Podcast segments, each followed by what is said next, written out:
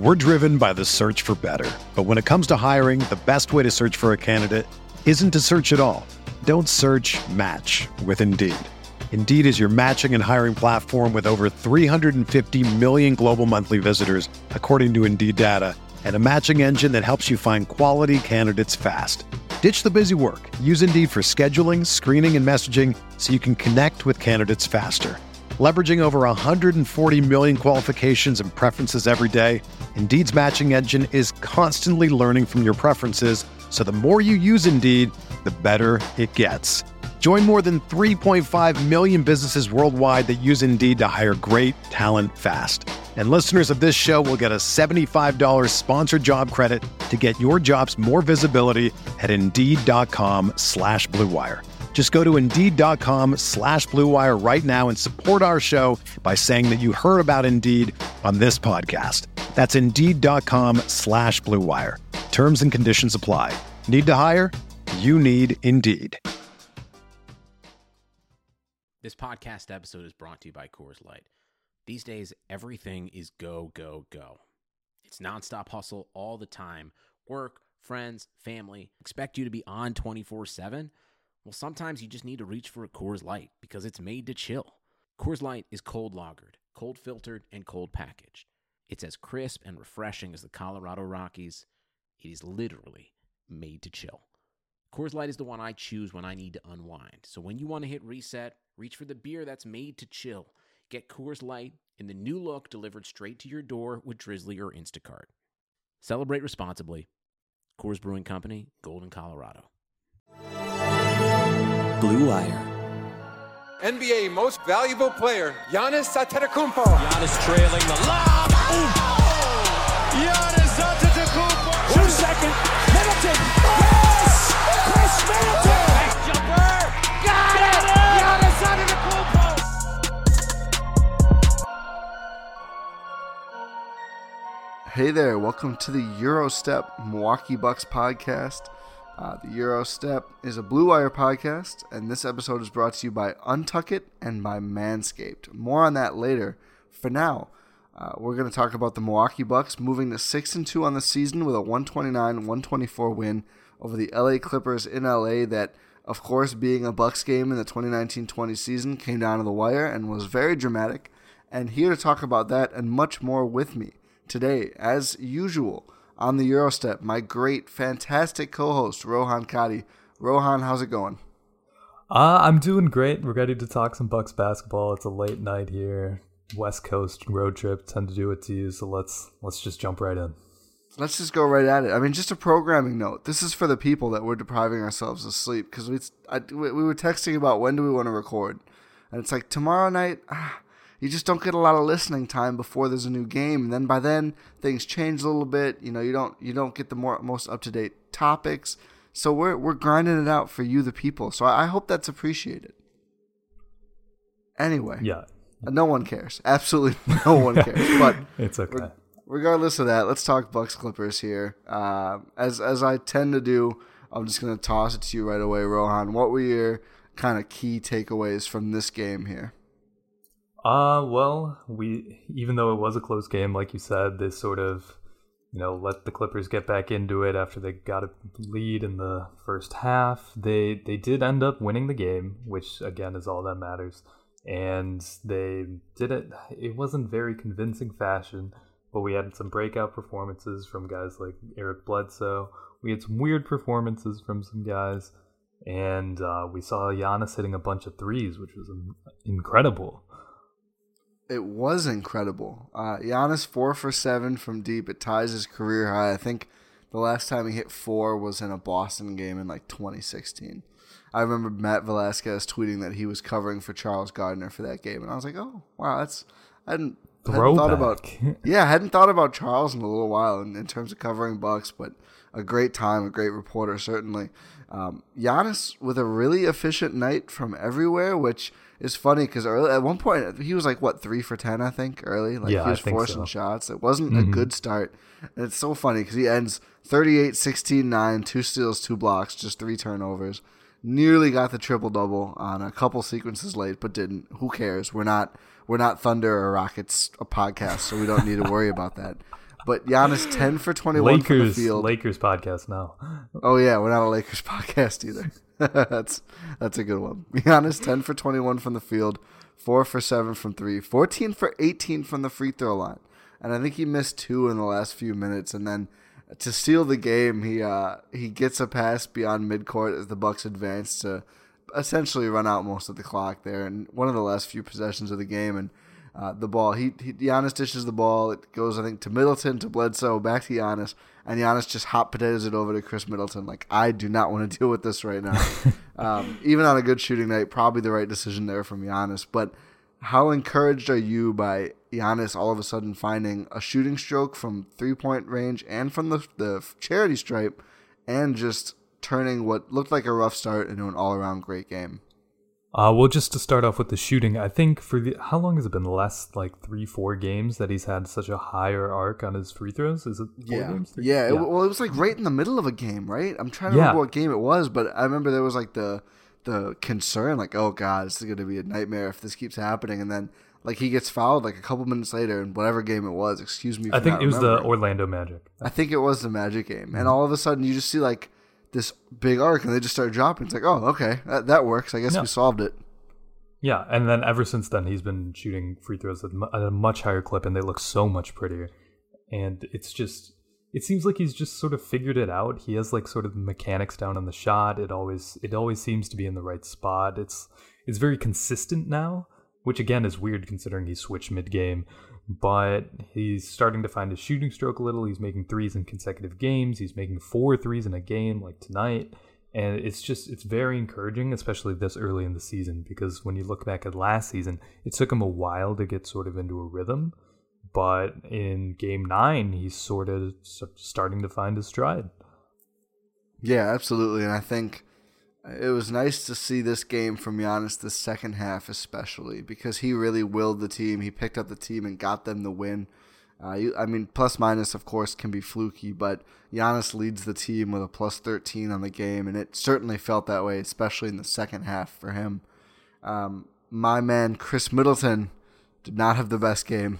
If you missed it on Twitter. LA nightlife. LA Nightlife got to Chris. I told someone in some random other group chat, not the Euro group, which on Discord had a lot of fun during the game. Shout out to the Euro group. We got some stuff to go over out of those conversations later. We'll get there. But a different Discord, actually, the Chase Down Discord. Shout out to my Blue Wire familia. I said Chris Middleton must have been up late watching the morning show on Apple TV because he seems tired and mildly disappointed at the same time. That's a long-running gag where I really, truly think Chris Middleton does nothing but watch Netflix, like when they're on the road, but not always great LA games from Chris Middleton, so I could be wrong on that. Chris is 3 for 13 from the field, 0 for 5 from deep, 13 points, 3 rebounds, 2 assists, 2 steals, also 2 turnovers. Not a great game for Chris. Worst plus-minus in the starters with -9. And when I say not a great game, I mean a downright bad game. And even more than just like not hitting the shots, he just did not look right. I mean, the 3 shots he hit, I think I remember all of them, and the ones he hit, like he looked like same old Chris Middleton. I mean, one was a really nice turnaround jumper, and he's really good at hitting those, especially over smaller defenders. But I mean, he got a pass that would have started a fast break at one point in transition. He just fumbled it horribly. Like he just looked off tonight, and that was a little off-putting. You just hope that he puts it behind him and cleans it up for the Utah game on Friday. Yeah, it almost felt like he was just being lazy at times, but that's not usually what we tend to see from Chris Middleton. So that it just seemed off, but it felt kind of lazy. It did. It really did. It was certainly. It just doesn't. It wasn't what you wanted to see, but I'm not going to be overly concerned until. It's one so we see. Yeah, exactly. Unless it carries over. I mean, he wasn't tremendous last game, but it wasn't like this. But he has strung together a nice couple of games. He's been coming out strong, scoring a bunch of points. He's been playing really efficiently. So one game should not be starting to cause concern. If it starts to be a pattern, then we can start to talk about that. Yeah, I mean, coming to this, he was literally shooting 60, 50, 85, so it's probably unrealistic to expect him to sustain that, although I certainly wouldn't complain if he did. We should probably talk about the Bucks' point guard play in this one, and I don't know, maybe we're diving too deep into the Clippers game. Part of that could be I don't know if the Wolves game was really worth talking about for much besides Basketgate, which I don't know. Were you like? I think you were following along the whole way as well, right? I was, right? Yes, so I was. Just a brief aside for anyone who missed it. The Timberwolves game nearly started as late as the Clippers game did. I think just about a full hour after the set start time because, I mean, basically just because the basket wasn't, the rim was not lined up right. Like the angle was off somehow. The alignment was off. And I when I saw this, I didn't hear this answered or anything, but I was wondering, like, was it off all year? Like, was it right in earlier games? How often do the baskets and the target center move? I don't know. Those questions were not answered. But the Wolves are going to take that basket away and bring in a new basket. They bring in the new basket. The new basket just like doesn't work. Zora Stevenson doing some inspired reporting from Minneapolis there on those developments. And eventually, they just ended up fixing the first basket, which you think if that was an option, they would have done it right away. But whatever. But then, I mean, the Bucks kind of just took control and walked away. I mean, I don't know. Did anything particularly fascinating from that game, in your opinion, Rohan? Yes. There was a stretch at the end of the third quarter, beginning of the fourth quarter, where it did not feel like actual basketball was being played. Both teams were just trying to turn the ball over as much as possible and not score. Yeah, so that was fun. Tough. That was tough. It was a very rough game. It was. It was nearly 30-point win for the Bucks, so you can't complain too much. But I mean, a lot of that, of course, Karl Anthony Towns sits out of that one, so that kind of makes it difficult for the Wolves. Andrew Wiggins, pretty solid game, but he did that thing where like he'll start making shots like that are really good. And you're like, oh wow, is Andrew Wiggins finally turning this corner? And then he just disappears for a full quarter and. He's pretty much constantly disappearing on defense. Yeah. So, Tony Snell-esque. Truly. Tony Snell, 24 points, 9 for 9 shooting tonight. Yeah. Perfect game for Tony Snell. Shout out to him. I still hate the John Lure trade. Rohan, tell me about the Bucks point guard play tonight because probably we didn't lead with it, but it probably is the biggest story of the game. Yeah, well, coming right off the gates, we saw a spectacular shooting night from Eric Bledsoe. He came out, he had knocked down his first shot attempt, which was a three. He continued to knock down threes. He had four of them, shooting 50% from the field, 4 for 8, 50% from three, my bad, 4 for 8. And he got into some early foul trouble, which sort of limited his performance, but he came out looking aggressive. But then the guy who really took over was George Hill, scoring 24 points, which I think is a season high for him. Am I correct? I'll pull it up as you talk, but I think it's a pretty safe bet. Yes. So George Hill came out. He was looking aggressive. 6 for 7 from three, which was just insane to see. He was just hitting shot after shot, pull-ups, especially around the third quarter when the Clippers were getting back into the game. He hit one shot from the top of the key that sort of ended a Clippers run. The Bucks need momentum, and they got it from George Hill. Like they got buckets when they needed it, which is something that we were talking about on our last episode, which is that the Bucks often go in these stretches where they just need some guy to get them a bucket, and tonight that was George Hill. Yeah, in my approximation, he was one of two bench guys who was really any good in this game. Rough game for Dante, rough game for Pat C, who I can't believe that Dante and Pat C both played 14 minutes. It really felt to me like did they Dante. Wow. That's what ESPN has that. That's shocking to me. But not NBA stats has that too. Wow. Yeah, I don't know where Pat's 14 minutes came from. He was +0, 0 for 1 shooting, and some counting stats, but not a whole lot. But Dante seemed to get more run, or at least more premier run. And my issue with him maintains. I mean, I talked about this. Let me think. This morning, right now, yesterday morning, probably as you're listening to this on BJ and the Bear, a great radio program in the Fox Valley. Check that out if you don't listen to them ever on The Score. But I don't know why I just plugged someone else so hurriedly in the middle of the show. But they're good people. It's late. Who cares? The one thing I don't like about Dante is his just propensity to shoot everything. Like the second Dante touches the ball, he's pretty likely to just let it fly from there, and I'm not a fan of that. And that led to his 0-2. I'm kind of surprised he only took 2 shots, honestly, but neither of his 2 shots were very good shots, in my opinion. I didn't think he had a good overall game, but as you described, George Hill with a terrific outing. That is a season high. He scored 19 once earlier in the season. And then Kyle Korver, still doing just wild Kyle Korver stuff. I mean, the 1-3 he made where he was kind of moving to his right, the Bucks were scoring on the basket on the left side of the TV at the time. That's a technical term. And he was like the ball was kind of out in front of him, and you could like see his wrist extend in kind of a weird angle. And it still is just like an insane splash. I mean, I don't know if there's – I'm trying to phrase it. Like, in terms of like through nothing but just pure shooting, I don't think I've ever had more fun watching a Buck. No, it's he's one of those players where even if like guys like Giannis are on the floor, where it's like, you know, league MVP, one of the most dynamic players in the NBA, he's just – you're still going to watch Kyle Korver just run around the court. Because it's so fascinating because you're always waiting for him to get that small little sliver of airspace where he can catch the ball and shoot it. And it's so much fun to watch. Honestly, sometimes it feels like he doesn't even need the space. Like, he will be open for 2 seconds, and within that 2 seconds, he's firing a shot. It is wild to watch. Yeah, no, it's like, I've been watching Kyle Korver play basketball for a long time. He's always been a favorite of mine, and he's just it's just amazing every time. Like, it never gets old. There is a joy to watching him do it on the on your team, so to speak, on the Milwaukee Bucks. It's just it's exhilarating. Mm-hmm. Kyle Korver to the Milwaukee. Wait, do you have something? No, go.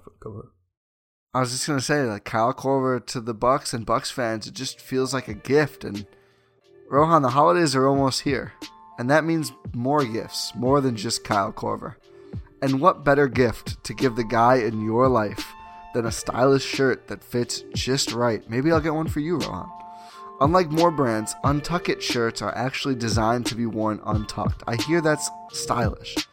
Untuckit shirts always fall at that just right length, no matter his size. He looks casual and sharp. That's crucial. With more than 50 plus fit combinations, Untuckit shirts look great on tall, short, slim, and athletic guys of all ages. No matter what your frame looks like, no matter what your body type is, Untuckit will fit it, and they have lots of material, design, and color options to fit everyone's tastes. You can find your favorite Untuckit style online, or check out one of their 80 brick-and-mortar stores. Choose from styles like wrinkle-free button-downs, super soft flannels, that's crucial in the Wisconsin market, outerwear, and more. With Untuckit, your shirts will never look baggy, bulgy, too long, or too big again. Those are all negatives. Let's avoid those. Their website, it's so easy to use. They even have a whole page devoted to helping you find your fit. Whether you're shopping for the perfect holiday gift or just trying to craft a smart, relaxed style of your own, Untuckit is the way to go. Visit Untuckit.com and use promo code BLUE, B-L-U-E, for 20% off at checkout. That's Untuckit.com and promo code BLUE for 20% off. Support for Blue Wire also comes from Manscaped, who is #1 in men's below-the-belt grooming. Manscaped offers precision-engineered tools for your family jewels. That is a top-tier sponsor slogan, probably of all time. I know my fellow guys out there can all relate to a story about making one false move, so to speak, down below during a trimming session. That's why Manscaped has redesigned the electric trimmer. Their Lawnmower 2.0 has proprietary skin-safe technology, so this trimmer won't nick or snag your nuts. Manscaping accidents, we're going to put those in the past. We're getting rid of those. Those are out of here. And don't use the same trimmer on your face as you're using on your balls. Please, that's nasty. Manscaped also has the Crop Preserver, an anti-chafing ball deodorant and moisturizer. The technology in 2019, folks, it's top tier. You already put deodorant on your armpits. Why are you not putting deodorant on the smelliest part of your body? Get 20% off plus free shipping with the code BLUEWIRE at manscaped.com. Always use the right tools for the job. Your balls will thank you. Get 20% off and free shipping with the code BLUEWIRE at manscaped.com. 20% off, free shipping. Seriously, this is a good deal. Manscaped.com, promo code BLUEWIRE. And we're back. I keep laughing during the Manscaped ads because I want to make some sort of a weird, like, basketballs joke, but I feel like It's just like the fruit is too low hanging almost. Yeah. You'll get there. I believe in you. I'll keep workshopping and I'll come up with something. So you're the best in the business. I believe in you. Ah, it means so much to me, Rohan. Let's talk about, I think, an issue, probably fair to say. I don't think either of the Lopez brothers has looked very sharp this season so far. I've liked Brook's performances a little bit better than Robin's, but neither of them hitting threes so far. I don't know. What are your low bros takes thus far in the season? And granted, again, I feel like we need to say this like 90 times a pod or people get mad. It is early. Yes. Well, here's the thing. With Brook Lopez, I feel like we can easily attribute what's been going wrong with his shooting, because like he's still fitting into the defensive scheme. He's still making the right reads, right passes when he needs to. It's just his shooting hasn't been as great as it was last season. The thing with Robin Lopez is he's a completely different player. Like it was thought during the summer that, oh, we could turn him into sort of a Brook-esque player, like who can space the floor and can defend the rim. Well, that has not turned out to necessarily be the case. He is shooting, 18.8% from three in this young season. Again, young season. But his shot is not good. It's not good. His shot is not there. And with that, he's just sort of going to these hooks. He's going to isolations in the post, which he does make at a high frequency. But it's not as high as you would want it to be. And it's not the type of shots you would want in this scheme of this offense. It's just the fit seems kind of clunky, if that makes sense. Oh, that makes plenty of sense. And that I agree completely on Robin. I just it's been tough. He's just, I don't think he's the shooter, and you don't want to say as advertised, because it's not like Robin Lopez. Like, he didn't start shooting threes last year. This was the season he was going to start shooting threes, so it was probably premature to expect him to be good right away. But 18.8% is pretty very not good. And defensively, he hasn't, I don't know, I think Brook is a little faster. I think Robin is a little bit slower, maybe stronger. But he hasn't, I don't know, he seemed out of place. I think part of it is, and this is something in general I'd like to talk about more, but these bench mile lineups I keep seeing run where it's like, oh, that's where Pat C got his minutes. George Hill, Pat Connaughton, Dante DiVincenzo, Ersan and Robin Lopez. And I hate this lineup. I just think, like, in the NBA, you should probably play at least one forward, probably two forwards at all times. And I know Ersan is listed as a forward, but the way Ersan plays, it's like he's not going to defend a three. Like, he's not. That's not what he does. Like, he can sort of defend fours. That's about all he's doing. Not all he's doing. He's useful on offense. He hits shots. Not a good shooting night tonight. Usually he hits shots. Great offensive rebounder, takes charges, all this, but you don't want him guarding like key ball handlers on the perimeter. And everybody else in that lineup is either Robin Lopez or a guard. And I just don't think it's sustainable long term. I don't like it. I don't like using lineup data this early because the sample sizes are just too small. But I don't know. I don't know if anyone out there really openly likes this lineup. What are your thoughts on this group? When I was talking about the Wolves game and there was that stretch where it didn't look like basketball, that lineup was on the court. Yeah.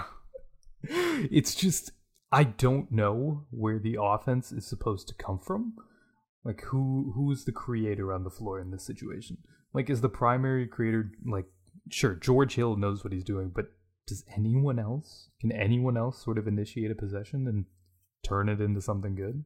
Like, I'm asking, do you think anyone can do that in that lineup? I think the hope is that Dante can, if not now, at some point.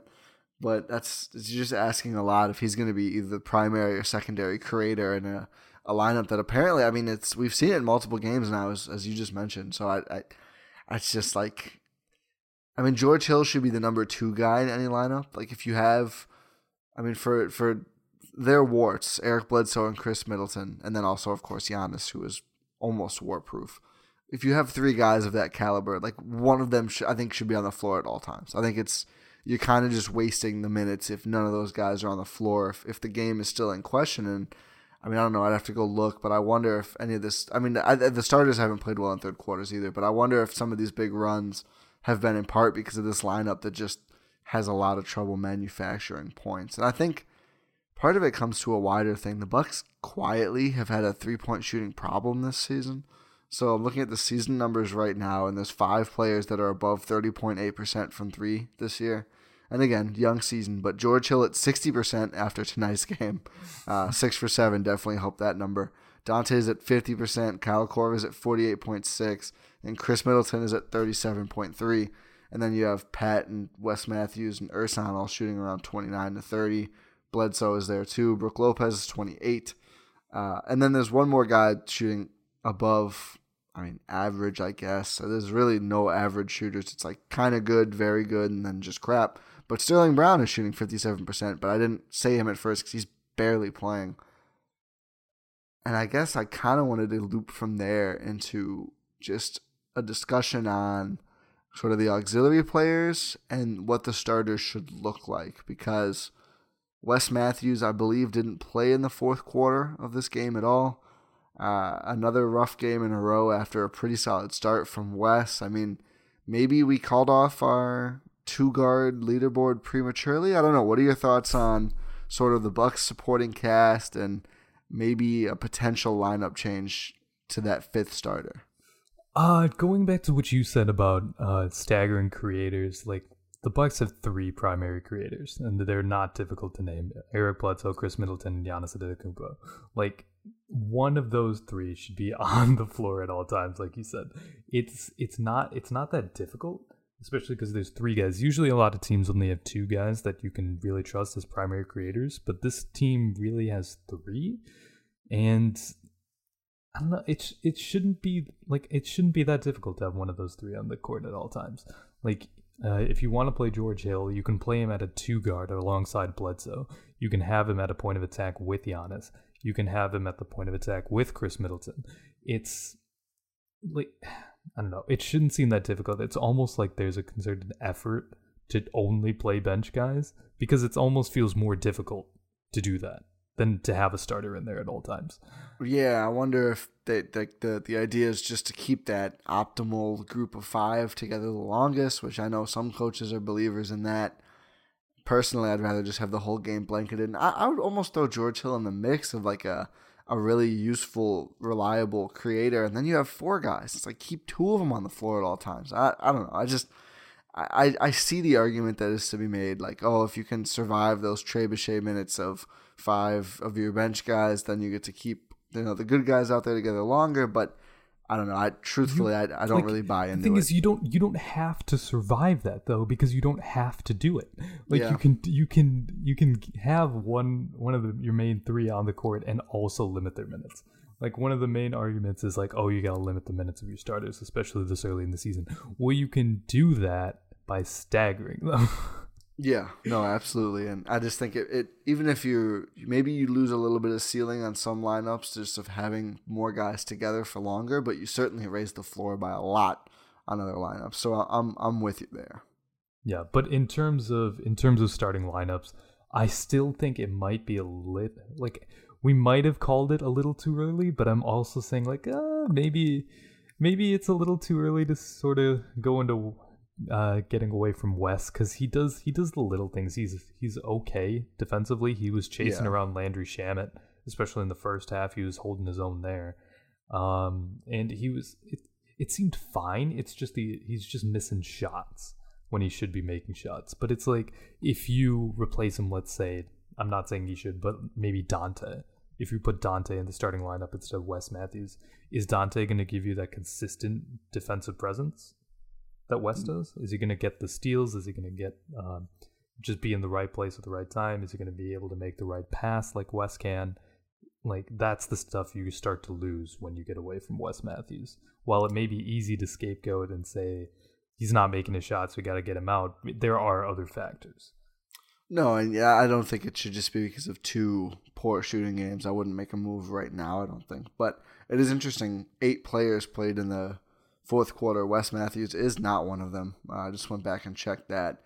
The only one to have a positive plus-minus in that quarter was, ironically, Dante DiVincenzo. But I think, like, if you look at it from who would I want to see, I'd say Wes for now. Sterling Brown, I think, has deserved more of a look than he's gotten this season. I mean, he's been effective in really limited minutes. I would like to see more of him. I don't know if we will, just because there's this absolute logjam at the two. And then something I raised in the Discord during the game, kind of late during the game. What about Kyle Korver? I mean, the defensive issues are there. And I know people are going to immediately go, well, you don't want Korver playing big minutes in every game. And I agree with that. But, I mean, you can start someone and not play them a ton of minutes. I mean, Korver is averaging 16 right now. So you do the old school Thon start. Exactly. Or, I mean, the Patrick Patterson start. Patrick Patterson is continuing to start Clippers games for whatever reasons and plays 16 minutes, which is right around what Korver's averaging this year. So, you know, play him 5 in the first run and then split out the other 11 through the game. I don't know if you want to close with him because of his defense, but, and I guess that maybe you probably wouldn't want to open with him either, but just the shot making is so interesting and getting him extended to run with the four obviously best player. Well, four of the best players on the team. It interests me a lot. I don't know. And there's, I mean, Sterling is there. There's obviously Dante. Some people would say Dante. And then, I mean, there's, you could probably make an argument that just on like the pure 5 best players, George Hill should be in there. But I just think it makes a lot more sense to really intentionally stagger him from the jump by letting him work with those bench units, as long as it's just not him and all bench players. Yeah, I don't necessarily think that Kyle Korver should start games because you want him down the stretch because he can help you put games away. Like we've seen that this team can build leads and then they can get away from leads, but it's like where you put the game away is like the third and fourth quarter. You're not going to completely put the game away in the first or second quarter unless you're up by like 40 or 50. So if you bring Kyle Korver off the bench and save him for this long extended runs in the second half, because he tends to play more in second halves, you sort of get this sort of, he could be part of your death lineup, if that makes sense. Yeah. So you bring Kyle Korver, and it's in at the 2 spot with your regular starters, or maybe go with Ersan or someone just for ultra spacing, with Brook's shooting struggles taken into consideration, and you just sort of have like a death lineup where you can just sort of bury teams when you need to. I do wonder if a true death lineup would feature George Hill instead of Kyle Korver. I'm trying to remember. It's tough because Kyle Korver, he brings you that insane shot making, but George Hill is that steady hand who can run an offense, make a right pass, and he can just go get you a basket when you need it. So it is tough. If you want to talk about a guy who can drive to replace Malcolm Brogdon, I mean, I think what's on the roster right now, I would probably say that George Hill is the closest thing. And, yes. I mean, that is useful in itself. I do worry with Hill about just potentially burning him out. That's my biggest concern with talking about him as a starter or, you know, just in terms of even playing more and playing as much as he has. And George Hill took a nasty elbow to the face that had him swollen up like Rocky in the fourth quarter of this game. I don't think it was intentional at all by Lou Williams, but just ended up that way. It's tough for George, but I don't know. I'm a little concerned about, I don't know, George Hill's playing hard. Kyle Korver's like diving for loose balls and defending like a dog, although it doesn't always work. I don't know. I don't know how I feel. Yes, he's certainly trying, and props to him for doing that at age 38. I don't know how I feel about those guys playing that hard that early, though. Am I concerned about nothing right now? I would agree with you in your concern. It's just you need these guys for the stretch run. You need these guys for the postseason. You don't need them in early November to be doing this much. You like Kyle Korver's already resting on back-to-backs, which I think is a good thing. I was not really expecting that to happen. Were you? I hadn't. I really hadn't thought about it. Yeah, neither heard anything about it. But when they said it, I was like, "Oh yeah, absolutely." That makes this is a good whole idea. Lot of sense. Which is good. Like they're taking that into consideration. They need to save him.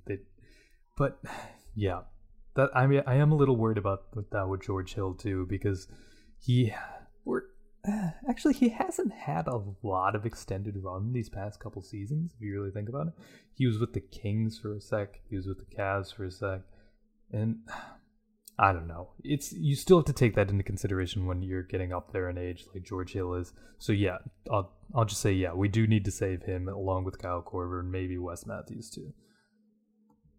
Yeah, I would agree with that. I was looking up something right now. I wanted to give proper attribution. We were talking about George Hill and death lineups. I couldn't leave this out. Cowboy of Space from the Eurogroup Discord, called George Hill the Bucks Andre Iguodala and that sort of scenario and that analogy, and I was like, I didn't really think of it before, but I totally buy it. I think Hill is a better shot maker. I think Iggy much better defender and obviously a more versatile defender, but sort of that same sort of, you're not really going to start that group together, but the team's probably at his best with him in there. And also that sort of calming presence idea as well. I really like that comparison. No, that was a great comparison. And just, I talk about in the Discord a lot. So I didn't tweet that much for this game, which I kind of forgot it was a national TV game. I probably missed out on some crucial brand growth there. That's mostly sarcasm, but I decided I just wanted to hang out in the Discord and talk to, you know, the fellow Bucks fans and fans of the show in there, and it was super fun. I think Rohan and I both had a good time. And we had a great time. So far, absolutely great freaking time, great heckin' time to keep our clean tag on iTunes and other pod distributors. But so far, it's just been I've basically tweeted and said, hey, send me on Twitter a picture of you listening to the pod or you subscribe to the pod, and I'll get you the link to get in there. Discord is like a Slack-like communications app if you don't know. I'm going to open it up just because I realize not everyone's on Twitter. Not everyone sees my tweets, which is a shame, obviously. But you could also email that to me at tywindishnba@gmail.com.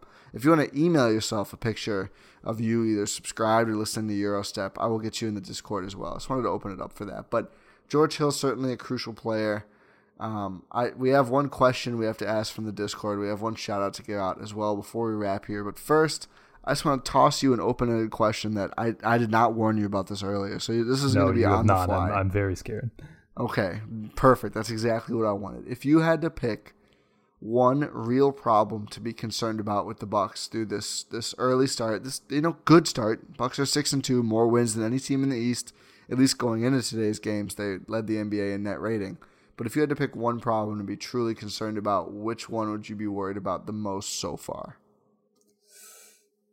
I'd probably say the propensity for this team to get into shooting slumps.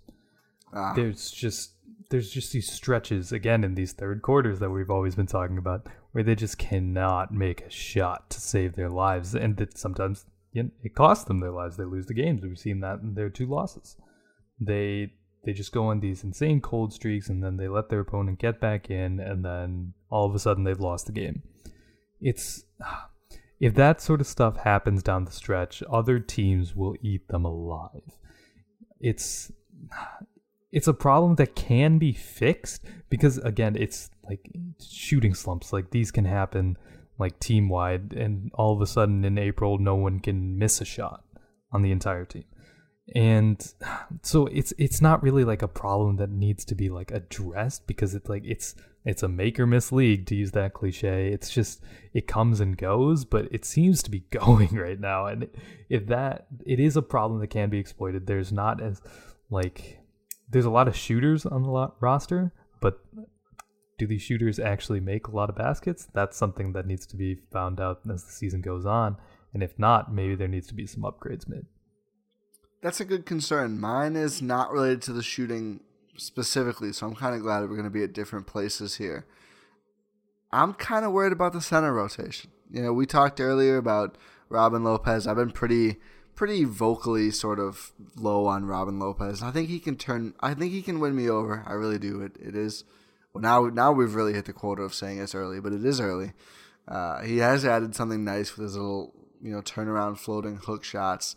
The spacing not being there is tough, but I think you can get over it. I need him to be better defensively, but I'm a little worried about Brook and not offensively. I think the shot will come around eventually. He's always been streaky.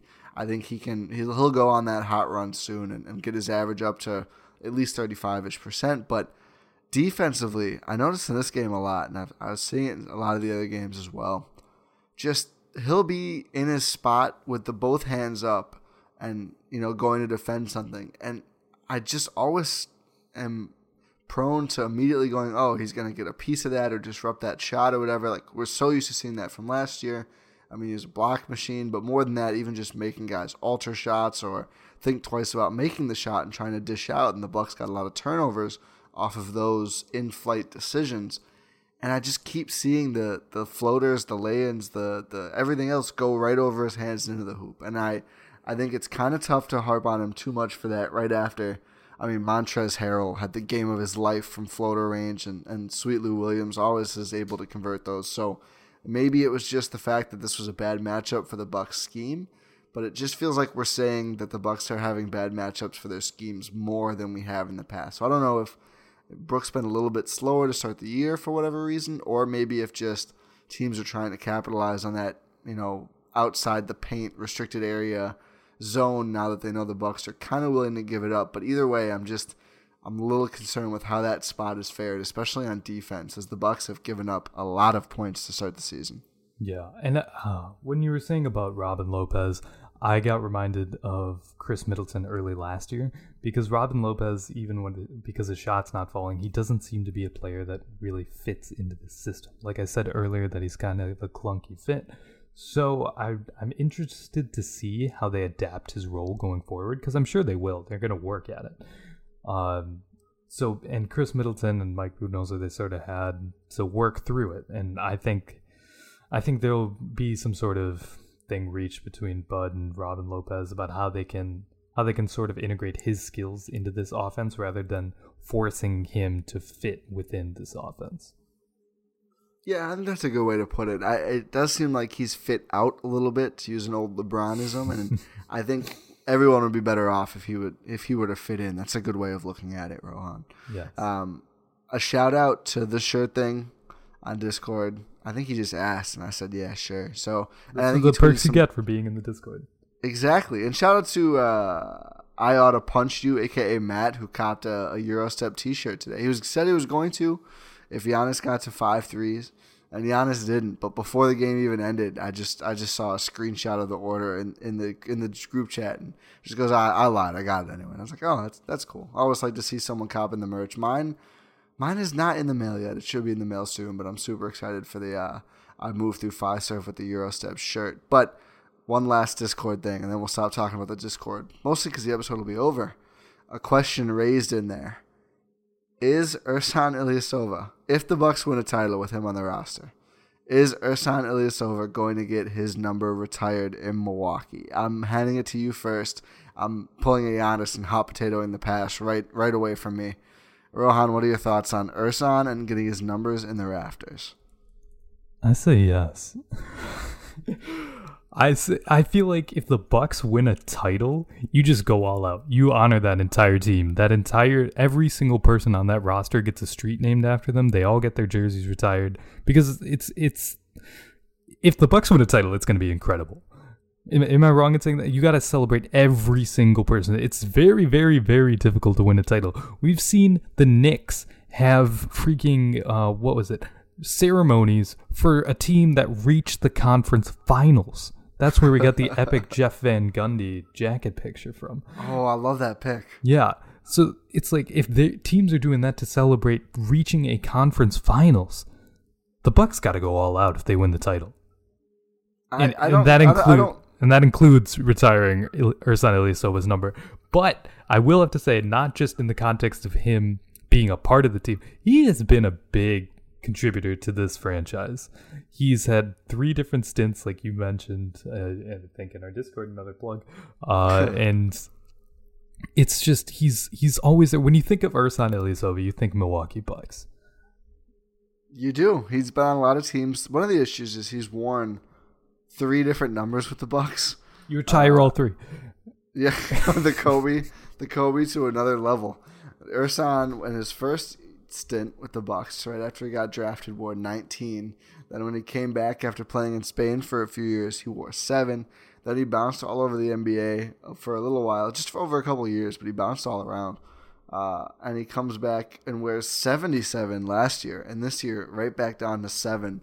So a lot of 7s and also 19 and play for Ersan Ilyasova. I don't know if you retire everyone's number. That's basically what the Blazers did with their one title. They went and retired everyone around, and I don't know how I feel about that exactly. Okay, maybe not everyone, but just got to go all out. I kind of see where you're coming from. I'm looking around right now to see how many stats Ersan is like ranked in Bucks all time, and he's actually 10th in total rebounds in Bucks history. That's something. Not top 10 in total points at this point, but neither is Giannis, so that's pretty forgivable. Although Giannis is first in defensive rebounds. That doesn't... I'm sure Kareem's numbers didn't count. I'm sure Kareem's numbers weren't counting, but yeah, apparently Giannis is. Ersan is 8th in defensive rebounds, too. Giannis is 3rd in total rebounds. Yeah, I think they didn't differentiate rebounds when Kareem played. Yeah, because he leads in total by a mile. So I don't know. Ersan... 0-time All-Star, yeah. But I think what it really matters is, like, if he's still an important contributor on a title team, especially in the playoffs, you could probably win me over. And also, I think it would be cool just because he is, you know, a long-time Buck who's come back voluntarily multiple times. There is something cool to say about that. So I could see sort of I don't know if there's any comp for, like, Ersan's, like, the perception of Ersan for Bucks fans, because it's like sort of endearing and also kind of like, haha, Ersan's still on the team is kind of the vibe. It's difficult. It's hard to characterize, but it would, I think, just, I kind of hope it happens just so it happens, because it would be, I mean, just freaking hysterical. No, yeah, like Matt said in the Discord, he said he's the Bucks Nick Collison. Yeah, I think that's pretty close. Yeah, I think Ersan better than Nick Collison, though. Yeah, Ersan actually like plays basketball. Yeah. So I guess we're both just for it. Yes. I was not expecting you to be for it. I like Ersan. I know. I mean, it's a title. It's a title. Yeah, you just, yeah. I want to live on Ersan Ilyasova way. That would be hilarious. Put it in like a random town. No, it's got to be in Mequon, because he's been the cover of Mequon. Oh yeah, that's later. Right. Yeah, put it in Mequon. Make Main Street Ersan Ilyasova. Just Ersan Street. Everyone knows him as Ersan. I wonder like who would all get their numbers retired. Like Giannis, obviously. I think Chris and Eric Bledsoe, obviously. Mm-hmm. And then we've already established Ersan. Brook, I guess, if he's still starting on the title team, and then George Hill, probably, DJ Wilson, just for the banter. Okay, DJ Wilson for mobilizing the most Twitter support. We've gotten out of control. We are off the rails. This is what you get. Rails. We do this for you. It is 12:46 a.m. and we are going for this just for you guys. I hope you appreciate it. I don't think anyone cares, but maybe we'll see. Let's wrap it up here. I think this is the perfect place now that we've officially broached the subject of DJ Wilson's number retirement so far. Great podcast here. If you'd like to hear more quality sleep-deprived content like this, subscribe to the Gyro Step on whatever platform and make sure to rate it and review it there as well, because that helps us out a lot.